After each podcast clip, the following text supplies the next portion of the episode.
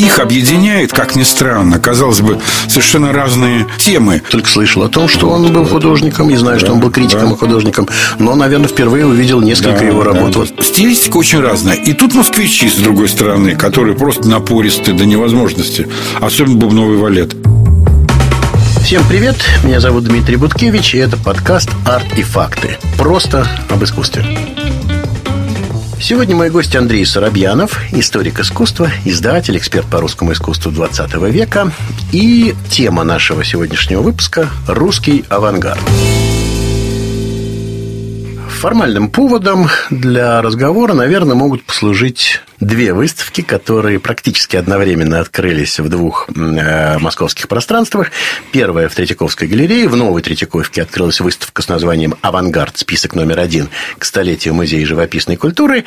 И вторая выставка, к которой Андрей имеет непосредственное отношение, как ее куратор и создатель, это выставка в Еврейском музее и центре толерантности с названием «Союз молодежи. Русский авангард 1909-1914». Так? Совершенно верно. Это такой совместный проект русского и еврейского музеев. Да, вот это мне очень нравится, что эти два музея встретились в центре толерантности. Русский и еврейский музей говорят о русском авангарде. Это очень символично, на мой взгляд. Несомненно. Можно ли назвать нынешнюю ситуацию, нынешние годы, пятилетие, скажем, последнее, как бы новым всплеском интереса к русскому авангарду? И сразу, если можно, давай затронем историю интереса к русскому авангарду, который как бы спорадически возникал и падал, да? Ну, конечно, интерес к авангарду растет просто... Я бы сравнил это со снежным комом, который падает с горы и все больше и больше становится в размерах. И в этом есть какая-то опасность, между прочим, потому что этот ком все-таки когда-нибудь плюхнется куда-то и разлетится на части. Ну, какая в этом опасность? Ну, дело в том, что это вот типичная ситуация в нашей стране. Сначала мы все его ругаем, что-то там, а потом что-то все вдруг начинаем хвалить неожиданно. Вот с русским авангардом произошла, в общем, такая история, и, на мой взгляд, это, конечно, очень хорошо, что мы открыли целый пласт искусства нашего, которое до этого, в общем-то, широкой публике было абсолютно неведомо и просто закрыто. И теперь это все открыто, доступно, и действительно выставки устраиваются. Это очень хорошо. С другой стороны, иногда слишком много авангарда в окружающем нас мире. Я имею в виду дизайн, там какие-то события, выставки. Все это в стиле авангарда делается. И это некий перебор, на мой взгляд, какое-то выхолащивание сути некоторой. Вот я вижу в этом опасность. Я считаю, что русский авангард – это практически, может быть, даже единственное, я нарочно обостряю, говорю так, то, что мы внесли в мировую культуру. То, где мы действительно были впереди планеты всей, мы действительно были абсолютными лидерами. Несомненно. И, кстати говоря, вот я хочу сразу немножко коснуться этих двух выставок, о которых ты говорил уже в начале нашего разговора. Их объединяет, как ни странно, казалось бы, совершенно разные темы. Ну, авангард, конечно, но выставка в Еврейском музее – это ранние годы, самые ранние, это начало 10-х годов. Это первая группировка художественная, которая была вообще в России. Ты имеешь в виду «Союз молодежи». «Союз молодежи».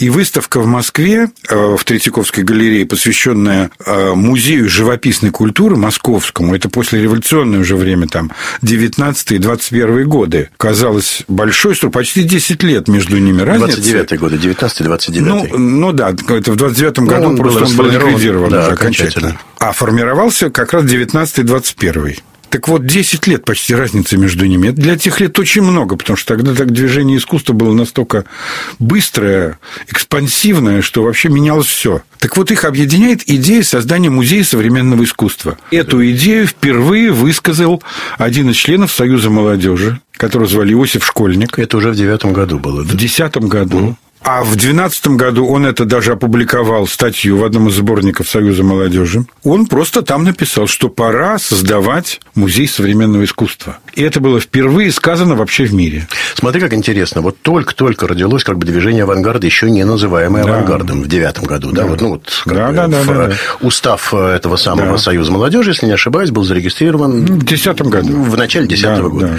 То есть только родилось движение, и сразу тут же создавать музей. Очень. У них вообще были... Поразительно вот это казалось бы, такое маргинальное объединение. Ну, кто там был в этом Союзе молодежи в те годы, когда они соединились все вместе?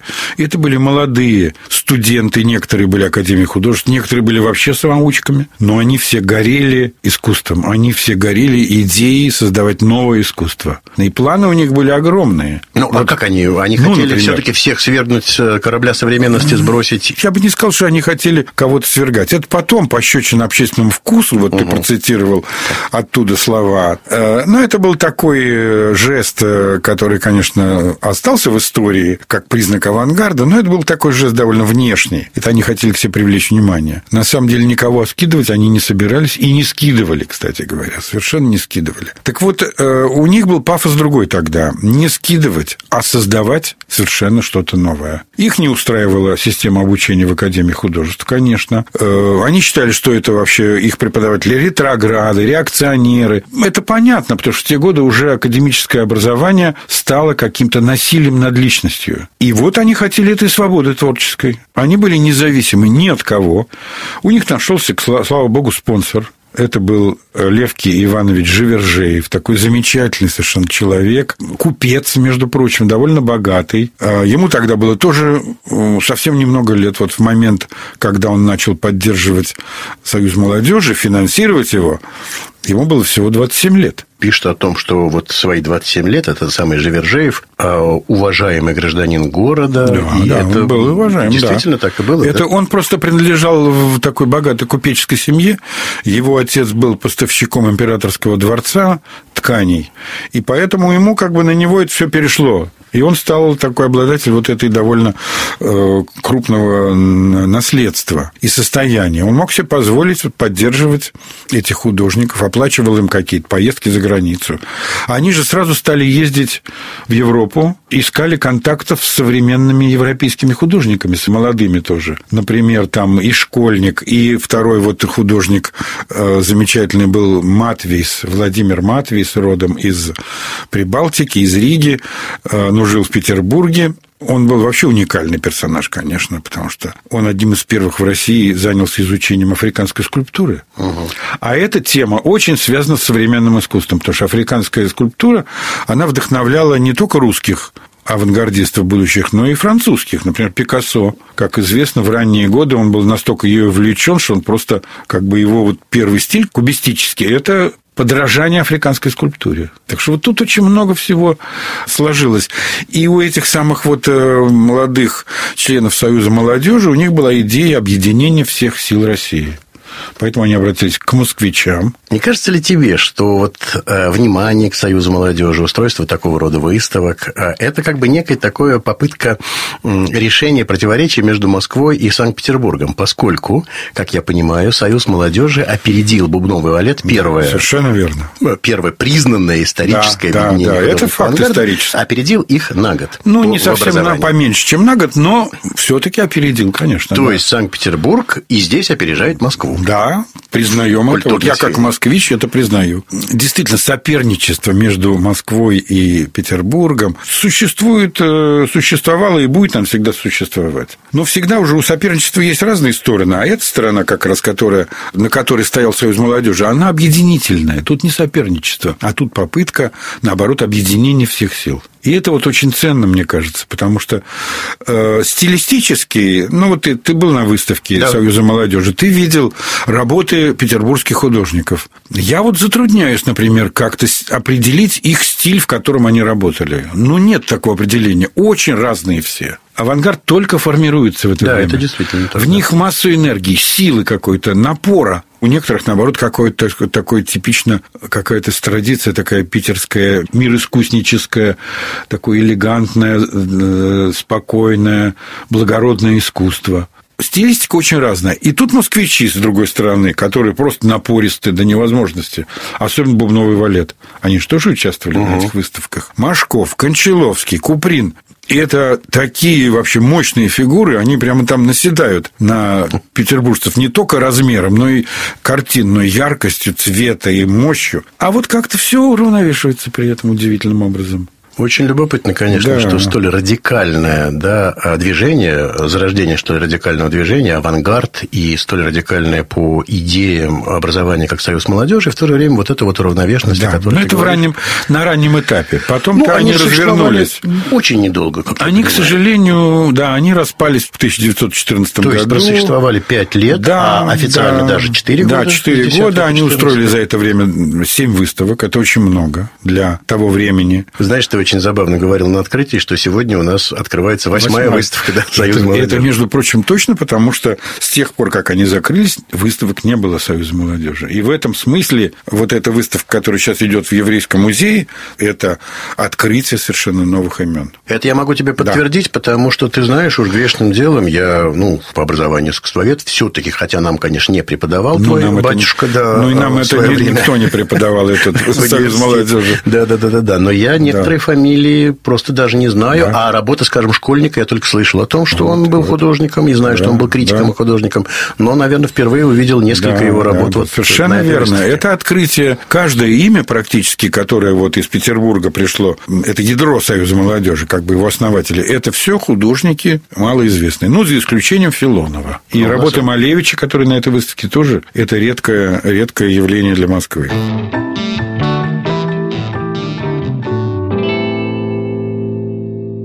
Давай поговорим о том волнообразном интересе, который возникает к русскому авангарду у нас здесь, в России. Первая вспышка интереса была в 70-е годы. Смотря о каком интересе мы говорим. Если тут надо разделить это немножко на категории разные. Значит, если говорить об интересе государства, то это начало 80-х годов. Если мы говорим об интересе к авангарду русскому каких-то отдельных людей, коллекционеров, то это, конечно, раньше. Первым авангард стал собирать Костаки, и это было уже в конце 40-х годов. Костаки вообще все русское. Современное искусство начал собирать первого. И авангард, и второй авангард. Начал он, правда, не с авангарда, он начал с голландцев 17 века, потом он перешел на иконы, но все-таки потом вот его он увидел какие-то работы авангарда, и он в них влюбился. Для него это стало главной целью жизни. И он очень важную роль сыграл именно в внедрении русского авангарда в мировой контекст художественный. Потому что он же был вообще сложной фигурой, он был иностранный подданный. Да. Работал он в посольстве канадском. У него были свои возможности, которых у простого гражданина советского не было, конечно, абсолютно. И вот он их использовал. Он, например, ездил с лекциями в Америку, показывал картины там. Читал лекции во многих университетах. Благодаря этому русский авангард становился известен. Вот я смотрю, чуть ли не первая выставка с названием «Авангард России», 81-82 год, из коллекции Георгия Костаки, Нью-Йорк, музей Соломона Гагерфайма. Но это была вообще грандиозная выставка, огромная. Это была почти вся коллекция Костаки. Дальше вторая вспышка интереса уже, наверное, где-то к концу 90-х годов. Притом, я думаю, что это были принципиально разные типы интереса. Потому что вот если там первая часть, когда советская власть еще была, и доперестроечное время, или в начале перестройки, в первые годы, вдруг стало ясно нашей власти, что авангард – это очень ценная вещь. Материально ценно. И тогда устраивались такие выставки, довольно много их было, в Японии, в Европе. Начали вывозить из России авангард и показывать его. Они назывались эти выставки «Искусство и революция». Хотя на этих выставках были работы и дореволюционные.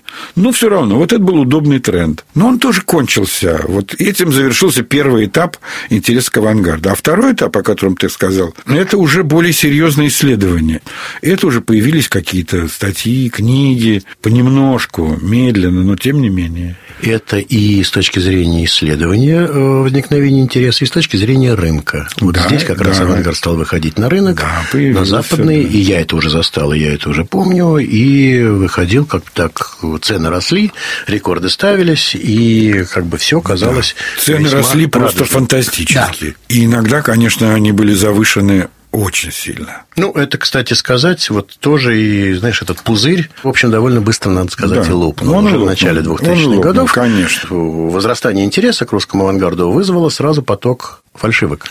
Когда уже в Европе знали об авангарде, а у нас про это еще не говорили, была удобная очень почва. Массу было работ, которые в России находились, не все их, далеко не все их видели, и те, кто занимаются подделками, они пользовались этой ситуацией, создавали, ну, какие-то полукопии, полуассамбляжи такие. Ну, да? Практически, ты же приходишь в хранилище, ты смотришь работу, копируешь ее совершенно официально, потому что ты художник, который учится этому, да? И дальше, соответственно, переносишь ее на холст того времени. Да, именно так и делалось.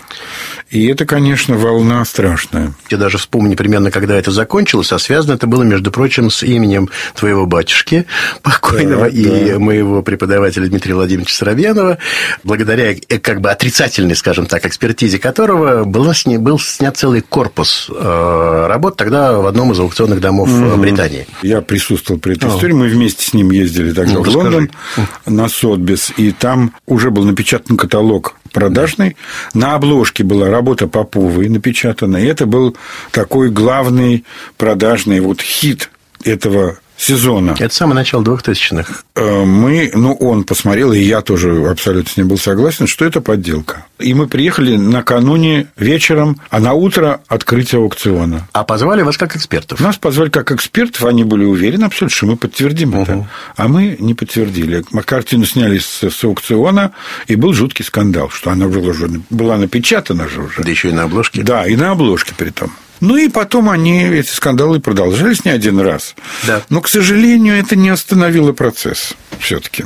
Да? Вот то, что из того, что вспоминается, знаешь, так, навскидку, из каких-то последних вещей. Ну, хорошо, мы все, наверное, помним историю, которая случилась буквально год назад. Да, помнишь, совершенно верно. В Генте. В Генте это скандал был ужасный. Да, коллекция Топоровского. Я видел эту выставку. Я даже не поехал. Ну, вот, я съездил специально посмотреть. Да, посмотрел, да. Это было очень забавно, когда были выставлены прялка с росписями Малевича и такой туесок. Да. Но это уже запредельно абсолютно. Ну, еще там, естественно, шутки, что надо было гитару Малевича, баян и так далее. Да, это было очень забавно, смешно, при этом хорошо сделанная работа, в общем-то. На кого вот это рассчитано, я не понимаю. И, конечно, это очень странно, что это вот буквально делалось, как бы на наших глазах и на днях. Притом это подделки свежие, если так можно выразиться. Это не поздние подделки. То есть, не ранние подделки каких-то там 70-х годов. Как мы всегда говорим, краска еще не успела высохнуть. А это вот буквально вот прям сделано тут же и выставлено, как Малевич или там все эти. Ну, и до этого были. Помнишь историю, связанную с корпусом работ Гончаровой, да? И с ее выставкой. Это вообще ужасная история, потому что я до сих пор, когда вспоминаю об этом, меня бросает в дрожь. Я как бы участник борьбы с этой вот ситуацией, один из участников. И я помню, когда я впервые открыл эту книгу скандальную, это каталог русских работ Гончаровой, изданный во Франции. Там было 1000 с лишним номеров. Как бы это каталог Розанэ имелось в виду. Ну да, каталог Розанэ, да. Как бы каталог всех работ Гончаровой. Всех гончаровских работ, сделанных в России до отъезда, до 1915 года. Из этих 1000 с лишним номеров я просто насчитал, глядя на репродукции, 700 фальшивых работ. И они все на рынке. Они все на рынке. И главное, понятно, технология их как бы впаривания, да, если так можно выразиться. Когда приходит какой-то неосведомленный покупатель, и ему говорят: вы знаете, вот на аукционе, скажем, Гончарова стоит несколько миллионов, а мы вам за 1 миллион дадим. Покупайте. И вот она опубликована в этом каталоге академическом. Ну, человек, конечно, говорит: да. Беру. А чем разрешилась эта история с Гончаровой? По-моему, кончилось тем, что Третьяковка все-таки подала в суд на издательство, не на создателей фальшаков. Это невозможно. Ну, это невозможно, конечно. Да, а на издательство, что издательство опубликовало работы из Третьяковской галереи подлинные вместе с фальшаками в одной книге. На самом деле, в конце концов, что кто-то купит фальшивую работу и будет ее иметь, бог с ним, это его личное дело. Но ужасно то, что создается некая альтернативная история русского авангарда. Фальшивок уже, на мой взгляд, больше, чем подлинников. Вот что ужасно. Посчитать, например, сколько картин русского авангарда есть в музеях, например, всего мира. Да, посчитать сначала по стране, потом в мире. И окажется, что их не так много. Что какие-нибудь малые голландцы сильно перекрывают в количестве, а уж эпоха Возрождения, тут даже говорить нечего. То есть, русский авангард – это довольно локальное в этом смысле. Ну, послушай, если он существовал, как мы с тобой сегодня говорили, с 909-го, максимально по 29-й год, когда было, это максимум. Да. И все, вот 20 лет. Еще поразительно, сколько за эти 20 лет сделано было.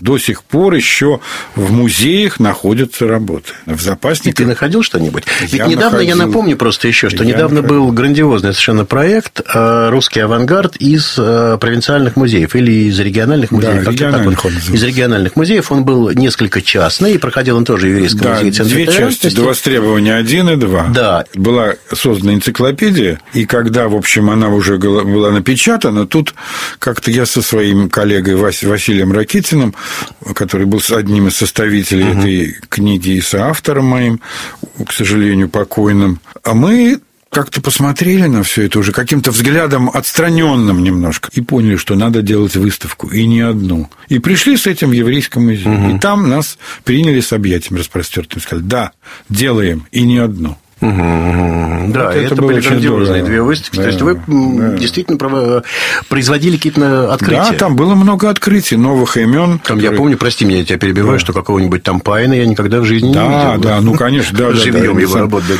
Кокин, Пайн, да и этих имен достаточно много. И сейчас вот я работаю над одним проектом. Он, правда, еще не связан с Еврейским музеем. Это проект реконструкции одной передвижной выставки, которая была в 1921 году. Я не буду раскрывать секретов места и названий городов, но это на севере, на русском севере. Это была передвижная выставка, в которой было очень много, 3 с лишним сотни работ, и мы нашли остатки этой выставки. 85. Ого, это грандиозно. Имена. И опять же, имена какие-то и общеизвестные. Там даже есть Кандинский и Родченко. Любопытно. Но это как раз, видишь, ты сам такая ответил. Интрига. Да, интрига ты ответил мне на вопрос о ваших творческих планах. Да. Такой традиционный. Ваши творческие планы всегда. Я все-таки вот думаю, что вот этой вот постоянной попытки нашей обращения к авангарду, может быть, это поиск какой-то самоидентичности, национальной идеи, возможно. Мне вообще кажется, что, в принципе, национальная идея может быть идея авангарда, потому что я считаю, что это наше абсолютное завоевание, это наша интенция в мировое искусство, и как бы забывать об этом не стоит. И, наверное, собственно, мы и не забываем. Слушай, я напомню тебе открытие, церемонию открытия Олимпийских игр. Конечно, Сочи, да, о чем говорить. Конечно. Художественных традициях русского авангарда, и правильно. Как ты думаешь, будет ли очередной спад? Опять же, возвращаясь к этой волнообразной моей теории условной. Я не могу как-то вот точно сказать, что я это чувствую. Я пока этого не чувствую. Ну, наверное, он будет, конечно, иначе не бывает просто. Это закон нашей жизни, и закон искусства, и художественной жизни. Но мне кажется, что пока никаких свидетельств этого спада их нет. Постоянно выставки. Международные выставки. Вот авангард просто жаждут видеть во всем мире. Я не знаю, вот картина Розановой «Бубновая дама» из Самарского музея, она, по-моему, уже была на 53 выставках русского авангарда. Это же все-таки о многом говорит. Говорили мы с Андреем Сарабьяновым, историком искусства, издателем, экспертом по русскому искусству XX века. Говорили мы о выставках авангардных, которые сейчас проходят в Москве и которые вы должны не пропустить, потому что выставки уникальны. Вы слушали подкаст «Арт и факты». Чтобы не пропустить новые выпуски, подписывайтесь на нас в Apple и Google подкастах, Кастбоксе и других удобных для вас приложениях. Я Дмитрий Буткевич. До свидания.